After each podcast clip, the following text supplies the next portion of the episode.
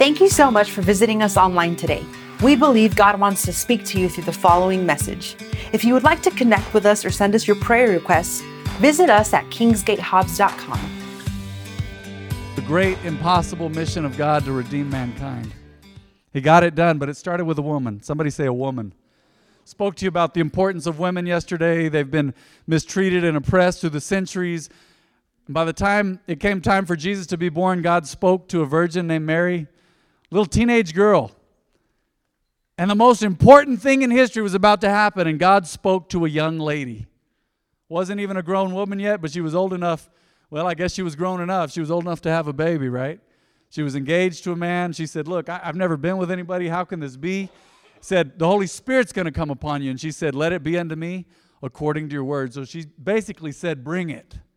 Bring it after the word was declared. Powerful. So it took a woman. But I'm going to tell you what, we're going to move on to the next story today. It also took a man. It took a man of God who would believe God's word and hear God's word. And that was Joseph. He was placed in an interesting situation culturally and religiously, and especially for that time with Israel. We know some of you that have been in church for years. Let's see a show of hands. How many of you have been in church for 50 years or more? Raise your hand. We got some in here. Wow, 50 years or more. 40 years or more. Let me, ra- let me see your hands raised. How about 30? Well, I got 40 or more. Okay, so I'm with y'all. 30, 30 or more. How about 20 years or more? 10, 5. Okay, my point this morning is that there's some folks been in here for a while in church. Some of you are like, 10 years, man. I've only been walking with God five years or two years or a year or it's been some months. Joseph was raised in the most religious, the most religious, the most religious culture in history to date, especially at that point in time. And that was the Jewish culture. So when God speaks to Joseph, it's gonna it's gonna be in a very unique situation. It's a very very religious culture. So even Mary going, all right, well I'm gonna be expecting. She didn't question. She didn't say, man, what are people gonna think? I'm sure she thought that, but she didn't question the angel when he came to her. We spoke about that last week. She said, let your let it be unto me as you have promised. So, what I'm getting at is can you imagine folks that have been in church forever, raised in church forever? This was the church before this church. This was the Jewish synagogue. This was religious law, Jewish religious law from the Old Testament. They were very religious. Now, religious can be used in one of two senses. A religious person is a God fearing person. But in Scripture, religious does not always have a good connotation. It means someone who has the rules and the legalities of the law of God's word, but they don't have a real relationship with Him. They have rules and rules and legalism. So in this situation, yeah, there were some godly people, obviously, because God spoke to Mary and Joseph, but there was some real legalism back then. It was so legalistic. You remember later on in the story, as Jesus is born and he grows older, the Pharisees, the religious leaders, they didn't recognize him for who he was. They didn't recognize him as God. They said, You can't be. And they crucified him. So you were in a, a very, very, I can't say it enough, religious, strong, staunch, obstinate, stubbornly, stubbornly, stubbornly legalistic, all based on the commandments of the Old Testament. That's fine to a point if you're going to love God and you're going to go by the law and you're going to you're going to obey. But these folks, for many, it was just law. Many didn't have their hearts right. So imagine what God is speaking into at this moment to Mary and then now Joseph. And now God is saying, I'm going to I'm going to be born into this mess. They need it. It's time to divide history. So the title of today's message is The Challenge. And I want to tell you this right now. Based upon God's word, if I offend somebody, you know I love you, I'm going to just speak the truth to you. The future is not female. The future is male and female. It always has been. Throughout the ages, we've missed it with women and they mistreated women, and now there's even global sex trafficking, men and women. There's millions in sex uh, slavery. But I'm telling you, throughout history, women have been mistreated, and then there's been seasons of men being mistreated. And now it's like society is trying to correct itself because they've treated women wrong for so long. It took them forever to get the vote and equal rights here and there, and still working on equal pay and all this.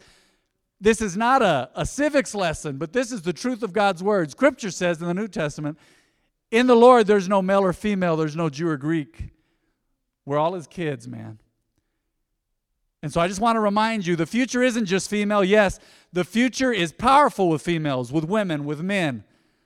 But Jesus came through a woman, and Jesus had to have a dad on earth, so he had a stepdad. And this is the story of that stepdad. So imagine, imagine this story, if you would. And I'm going to say before I get started, what a man, what a man. He was in the midst of Jewish culture, his own beliefs. Let's go to Matthew 1 18. Matthew 1 18. This is how Jesus, the Messiah, the Messiah is the anointed one, the chosen one, was born. His mother Mary was engaged to be married to who? To Joseph. But before the marriage took place, while she was still a virgin, she'd never been with anybody, she became pregnant through the power of the Holy Spirit. Hmm. Joseph, her fiance, was a good man and did not want to disgrace her publicly. Once again, remember, it's a very religious society. Everybody's looking at them going, hey, what are you doing? Right? Even in this society. Some of you say you were going to get married, and all of a sudden, your wife to be is pregnant. What does everybody say? He got her pregnant. Are y'all with me? So, first thing everybody says is, of course, they're together. They've been faithful to each other. He got her pregnant. So, God put them into an interesting and controversial situation here but he's testing hearts he's trying hearts and god had god does not always do stuff the easy way. Is everybody with me? He puts people or allows them to be in impossible situations so that he can get the glory and he can show them a way out and he can show how powerful and mighty he is. So her fiance was a good man and he didn't want to disgrace her publicly right? So he decided to break the engagement quietly. See back in the day you could have publicly said that ain't my child. I wasn't messing with her. I'm holy. She's unholy. She's trash. Bye and they would have shamed her. See, in that culture, you see later on in history, as Jesus is older, one time a lady was going to be stoned for adultery, remember? But it was just the lady. So she was committing adultery by herself. Where was the man? So it's a strange culture. So, see, chances are Mary could have been stoned. He didn't want to dis- disgrace her, so one translation says he was going to put her away quietly. It's like an annulment or a divorce. Because back in the day, once you were engaged, you were practically already married. It was a betrothal. All right? So he was going to break the engagement quietly. Look quietly. Look at the next verse. As he considered this, an angel of the Lord appeared to him in a dream. Joseph, son of David. Wow, he's a direct line from King David. The angel said, "Do not be afraid to take Mary as your wife." Man, when you get put in a, into a weird situation or you find yourself in a strange situation, what's the first thing you feel? Fear. The angel says, Don't be afraid to take her as your wife, for the child within her was conceived by the what? The Holy Spirit and she will have a son, and you are to name him Jesus, for he will save his people from their sins. Look at the next verse. All of this occurred to fulfill the Lord's message through his prophet. Look, the virgin will conceive a child. What? That's never happened. She will give birth to a son, and they will call him what? Emmanuel, which means God is with us. When Joseph woke up, what did he do? He did as the angel of the Lord commanded and took Mary as his wife. Look at the next verse. He didn't have sexual relations with her until her son was born. And Joseph named him what? Jesus. So I want to share a few points with you. And some of you are going to say, well, this could have been a fluke, man. I mean, anybody could just obey God on something like that. Not necessarily. And I'm going to show you this morning that Joseph was not just a one trick pony. Does anybody know what that is? It wasn't just a one time thing for Joseph, he was actually a man of God. Wasn't just a one trick pony, a fluke. Oh, he obeyed God, so now we remember him. He was honorable, he was a good man. Let's get into this, okay? So, point one this morning you got to be able to hear the word. Many folks aren't going to read the Bible at home. They're not. I may, I may not be speaking to you this morning, but there are those who are not. So they need to be able to put themselves in a position where they can hear the word, and that may be through you. It may be through the Bible at home, but it may be through coming to church and hearing the preaching of the word. So you've always got to remember number one, when you're in relationship with God, you got to place yourself in a position where you can hear God. You've got to be in a position for it. I do that weekly, not because I'm the pastor. You say, "Oh no, Matt, that's just your job. That's why you do it." No, before I was long before I was pastor, I would put myself in a position where I could hear God. Now, what does that mean? I was talking to Dad um, this week, and we talked about, man, that's why, I believe it was yesterday, talked about that's why you got to have a quiet time to hear God. That's why you got to be alone with God sometimes. Because you're going to hear God at church. You are, and I believe the word's going to fall on good ground this morning. But you've got to be in a place to hear God. It may be in your car, it may be in your prayer closet. Some of you say, man, I, there's too many clothes in my closet. You know what I mean. I can't fit in there with all the shoes. They're falling out. It's like on the movies. They close the closet door, open it, and everything falls out. Your, your private place, your secret place, wherever you hear from God. So you got to put yourself in a position to hear God, whether that's through the reading of the word and praying on your own, coming to church and being faithful, being planted somewhere, right? In your car, driving around, on the road, if you commute. How many of you commute to work? Like, say, more than 10 miles? Raise your hand. Anybody in here? More than 10 miles? We've got some drivers, some commuters. We got some, kinda. All right. You got time in the car. Traffic has been a little worse lately, worse than it used to. Uh, kind of, kind of strange, but not terrible still. But you got time in the vehicle. You've got to place yourself in a position where you can hear him, and that's what Joseph did. Some don't want to hear it. Number one, have you ever met someone like that? They're so so much avoiding hearing from God or hearing from others that are going to speak God's word that they move away from that situation because they don't want to put themselves in a position where they feel convicted. See, I don't want to feel guilty. I'm not going to hear it. I've had people do that. I've had people see me coming, like I'm going to just run up on them roughshod, go jump on them, and go, hey, man, hear the word. You know, I'm the pastor over here, so I'm going to just break it down right now. Let's get into the Greek and Hebrew. You need to accept Jesus or you're going to hell. It's funny, and I don't come across that way, but I've had people when they weren't serving God, especially those maybe they used to serve God and they see me coming and they can see me coming a mile away. The sun's shining off my bald head, and they're like, the warning beacon, right? Red flag. They're like, I got to move. Why? They don't even want to be in a position where they can hear God. I don't ever want you to be that way as a child of God. I believe everybody in here is a child of God, especially after Pastor Jen led the prayer. But you've got to be, you've got to run to God. Set the atmosphere and set the stage where you can hear from God. I don't know about you, but I, I need to hear from God on several things right now in my life. You? I do. And I've heard from God on so many, but there's things I'm waiting for an answer on because I'm talking to Him about it. I have a running conversation with Him. So don't ever avoid situations where God is going to speak to you. Some do, some run from hearing. And some, when they're in a position to hear from God, they just don't want to hear it. Then others, they hear it and they ignore it or they file it away or they put it off. Now, here's the, here's the deal, though. And here's why some people don't want to hear because they realize, maybe instinctively, they realize that if they hear it, they're going to be responsible for it. Once you hear God's word, you're responsible for it. What are you going to do with it? What are you going to do with the Savior you've been introduced to? What are you going to do with Jesus now? What are you going to do about it? I mean, uh, one man of God years ago said, Man, you can't get him off of your mind. He's talking about Jesus. He said, Can't get him off your hands.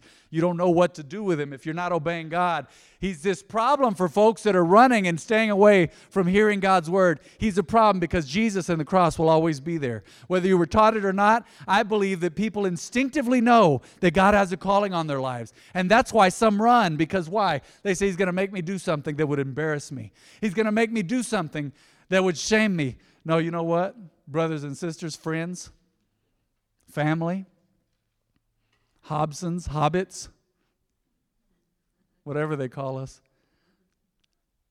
Scripture says, God speaking to his people, he said, My people will never be ashamed. If you'll really seek God and humble yourself, he's never going to shame you. He's never going to call you or ask you to do something that you can't do.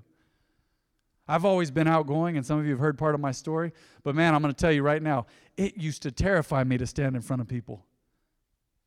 I, it was like, it was, it was akin to me standing up here in a bath towel, just scared. Just like, man, I don't know. They're, I don't know if they were, they're going to see all my flaws or I'm just nervous. I, I did a, speech in 10th grade and I was talking about myself. And uh, one of my friends, she goes, uh, "You were nervous, weren't you?" She goes, "I go, how'd you know?" She goes, "I can just tell." Yeah. Have you ever seen somebody they're talking and it looks like they want to cry? Little, their lips are quivering. Yeah, this. Uh, my name is Matt. You know, I was just scared, outgoing but unpracticed.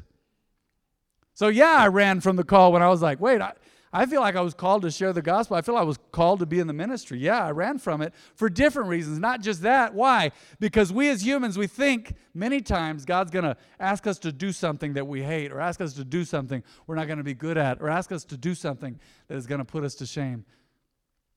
Folks, hear me out this morning. Don't run from hearing God's voice because you don't know what He's going to tell you yet. You've been ignoring, maybe. You've been ignoring and putting it off, putting it off. No, it's time to hear God's voice. And that's what Joseph did. That's part of what made him such a great man. He actually heard. He put himself in a position to hear God because he was a solid guy. He was a believer of sorts. This is before Jesus was born and we could place our faith in Jesus, but God was calling him to something. All of history turned on Mary's decision, but right after Mary's decision, the other fulcrum for all of history and turning point was who? Joseph, a truly heroic man in that culture to say, hey, by the way, the girl you're getting engaged to, she's pregnant, but uh, by the Holy Spirit. What? That's what God spoke to him. We're responsible for what we hear from God, whether it's through the word privately or through preaching or teaching or something on TV or on the radio or from somebody who loves you, is speaking the truth. And did you know God, God will even use unbelievers sometimes to speak to you? I've had people speak to me and they didn't know God from the man in the moon. They didn't know God, but they spoke truth to me, and I was like, oh man, I think that's right. That's amazing. I think that's right. So put yourself in a position to hear like Joseph did. All right? Number two today. When you hear, believe. If you hear from God, go ahead and decide that you believe. Remember, believing is an act of your will. Said, how do I believe? How do I have faith? Well, Scripture says God has given us the measure of faith. So you God, even your faith was a gift, but the faith you were given is a seed. You've got to grow it into something. You've got to build on it. All right? You got to build on it. Faith. How do I believe? How does faith come? Well, by hearing and hearing by the word of God. So this goes back to point one, doesn't it? The more you hear from God, the more you hear the truth, the more you hear the word, the more you believe. Man, the more you hear something, even if it's negative, did you know that you'll start to believe it? So you've got to put yourself in a position to hear, but to be able to hear God's word. So, point two today is believe. It's always a choice. It's always a choice.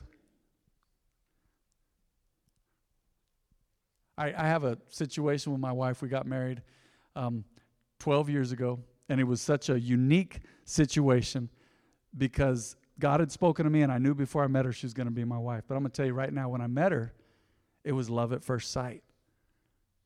But I even want to tell you right then at that moment, I chose to love her. I mean, she was fine and all that. Sorry, baby. She'll get on to me later. I mean, she was fine and tall and all this, but I'm from the I'm a child of the 80s. We said fine back then. Y'all remember that? Man, he's so fine. Y'all remember that. Some of y'all said it in high school, junior high. But I chose.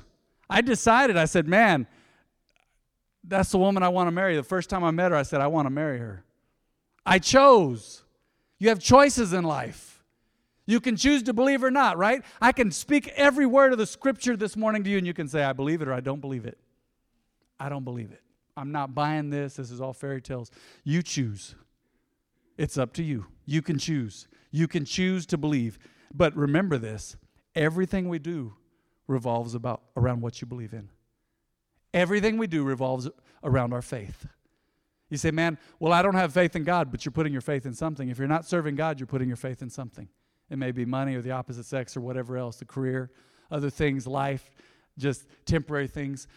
But we put our faith in something, and your whole life revolves around your faith. Are you still with me? Somebody say amen in this house. Your, your whole life revolves around what you believe in all right? Whether that's God and your marriage and your family and your church, whatever, it's always a choice. It's the heart of your walk with God, how we live, how we act, what we believe in. So Joseph did this. He heard and he believed. I know he believed because point three, he did what he was asked to do. If you believe it, you're gonna you're gonna walk it out, aren't you? So you hear, you believe, and then you do. If we really believe and walk in faith, we'll do exactly what God asked. We'll act on it. Can you imagine? I said, I believe that God's called me to the ministry. I've had people tell me that before. God's called me to the ministry. And I'm like, well, what are you going to do? Ah, I'm not really going to. Well, then you don't, you don't believe that's for you. You're not believing God's word. You didn't take it at what he said there. And it might be something uncomfortable or something you're avoiding what God has spoken to you about. I want to challenge you this morning. What has God asked you to do? Everybody, look at me. Boy, it's quiet in here. What has God asked you to do? Hmm? I know you know. And you, you may say, I need to hear from God on this other stuff. Yeah, but there's certain things in life maybe that God has asked you to do, and maybe you still haven't done them. This is your challenge this morning. That's why the title of this message is The Challenge. You think Joseph wanted to put himself in a controversial position? No, later on in Jesus' life, I believe it's John chapter 8, the Pharisees question, they questioned Jesus. They said, they said, We know who our father is. Who's your father? You know exactly what they referred to because people talk, don't they?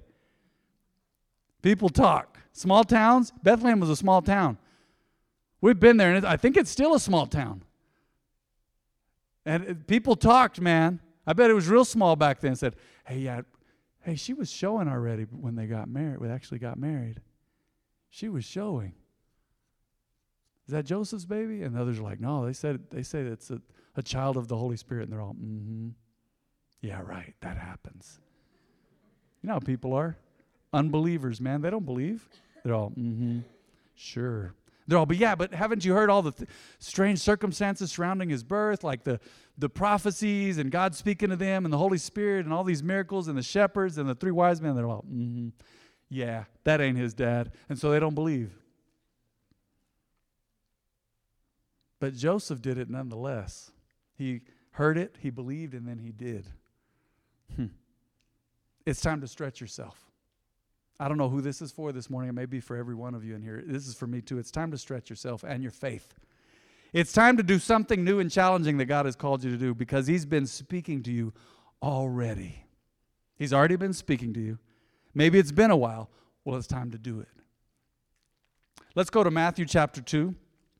Same book, verse 13. So this is for those of you saying, well, that, that was kind of a fluke. I mean, Joseph did that. Who knows? I mean, anybody could have done that in that position. Just said, well, I'll take a chance. This is God speaking to me. I'll do it. I'll obey. No, you know what? Look at this. You guys remember the wise men? They came to see Jesus, and then they kind of stirred up Herod. They got Herod going because Herod said, wait, another king is being born. So then Herod is a dangerous man. The wise men went to him for some reason. I don't know why. God used the situation.